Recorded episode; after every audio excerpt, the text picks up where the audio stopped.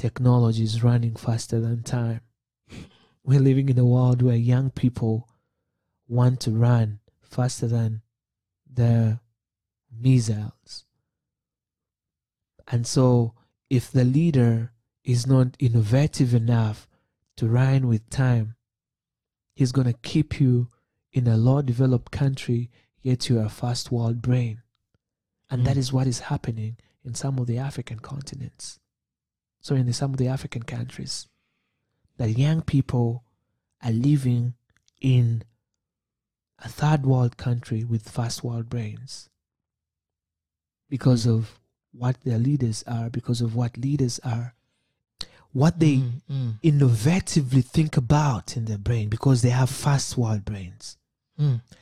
Young people, first world brains, educated, and they're able to step into space and vision, create dreams that are being failed by poor leadership because of the unfavorable environments that are being created. So this this leads me to um, the um, inclusion and engagement of of the youth in leadership in Africa because it pains my heart. Environment and the poor leadership is not able to to to make it suitable, conducive for them to to excel. So then, instead of us relying on our leaders, because I, I believe it was JFK that made the statement. He said that my, my fellow Americans don't ask what America can do for you, but ask what you can do for America. I believe that this is the time for us as young people to say, you know what, I'm tired of asking Africa what Africa can do for me. I'm tired of asking the politicians what the politicians can do for me. I'm tired of asking the pastors or, or those in higher authorities and power what they can do for me. I think the best person you and I we should ask, God, what have you made me to become? And then contribute that. Believe me, if we have such a mindset among the young people in Africa, you know what? Enough is enough. Now let me look within myself and inquire from God what He has made me to become, what is my purpose in life. Me and um, and you as as young adults to create what we call the multiplier effect. You see what you're currently doing as a as a young innovator, as an entrepreneur, as a leader in your community, you've created a platform to light another candle. And so I I implore all the young individuals, all the young adults, as much as we are mm-hmm. advocating mm-hmm. And asking systems to be changed by our leaders, we need to shed a light in another life. Keep creating, keep multiplying. There's a song I love listening to. It's called Multiply Like Bacterias mm. by uh, Pompey. So, for us to see our generations be able to change, for us to see more Ambers being created, more Brahims being created, ethical leaders being created, it starts with me and you taking on the responsibility to inspire our life, to choose to mentor a young leader ethically. It's us to choose to do social ventures. And you have a responsibility to multiply yourself a hundred times. And that comes by opening your doors to teaching, learning and learning and relearning with other young people with whom you see similar aspirations. Why I told you in the start that I love partnerships it's because through partnerships, I'm able to impact a life. So as we're multiplying fellow young adults with ethical leaderships, as we're impacting them with these skills, we also need to agree to the fact that all is God and we need to interconnect these generational gaps that we have in our community, in our societies. That the old are growing older, the seniors are seniors. But as much as they have done their wrongs, they equally have tremendous uh, knowledge that we need to tap into to avoid the same history. Mm. So we have to work with them. Absolutely. We have to work with them. And as we work with them, we need uh, because until we approach them and share with them and inspire them to actually see the way we see things, they're going to keep doing the same things that they're doing. So, as we advocate and try to push them to the wall to do things differently, we can do it in a very informative, inspirational, and attractive way. You teach me by showing me how to do it, mm. not by blaming me for what I have done wrong. I mean, I like the fact that you mentioned partnership leadership because the Bible says that um, the glory of, of the young ones is your strength. Is your strength. And the glory of the old ones is your wisdom. As much as young people are knowledgeable, as much as young people we are innovative,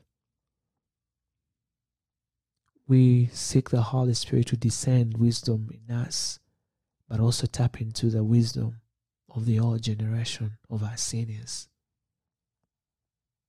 And then we will see a better world. Majority of the population in Africa are young people. Yeah. And they make up a huge workforce. A, a, a very huge bulge. And, and when you look at the um, a bulge of young people, a bulge of them. Unemployment. Some of them are uneducated or basic education. Some of them technology is there, but it's not sophisticated because technology is always growing and updated and changing. Something has to be done. Because to me, I feel like if God has given us a majority of the population are young people, and these young people, their purpose and their potential, their passions are not being utilized. For me, that's that's a waste. Myles Munroe says that you are a successful person when you have successors. True. So so so if if we don't prepare this young people, I call them generation now and generation next. If we don't prepare them now, it's like gonna be like a cycle. You know why the rainforest is up to now said to be the the greatest? Why? Just do a few research, you will know that because of the ability of the young trees to over time grow and replace the lost or the old trees, mm. it's what is keeping its life up to now. Wow, that's profound. That's profound. Because pollution, uh, pollination is going to release a seed Mm. The seed is going to germinate. Mm. Over the year, the old one is going to die. Mm. And I don't need a human being, right? To uh, be, to look or to cultivate me. But because the old one has sown a seed in me, I now grow again and I'm able to sustainably carry on generations and generations. And up to now, even with the fire, with the bush burning that keeps on in the Amazon forest, it still stands. Mm. Because there is that old tree that realizes I need to release a seed to the ground. Mm. And so our seniors, some of them have tried to do so. But if majority of those did the same, we would see um, a twist of events because there then a young person is empowered comprehensively, holistically. Mm. There are things that if we learned from our seniors, we will avoid the same mistakes. But because we're in an era where there is intergenerational uh, gaps, if another thing if if our seniors can can transfer to us our our past and then we can transfer to them the present. And that's where I think I would say that uh, systems or government systems have failed us somehow. So our leaders need to come to the occasion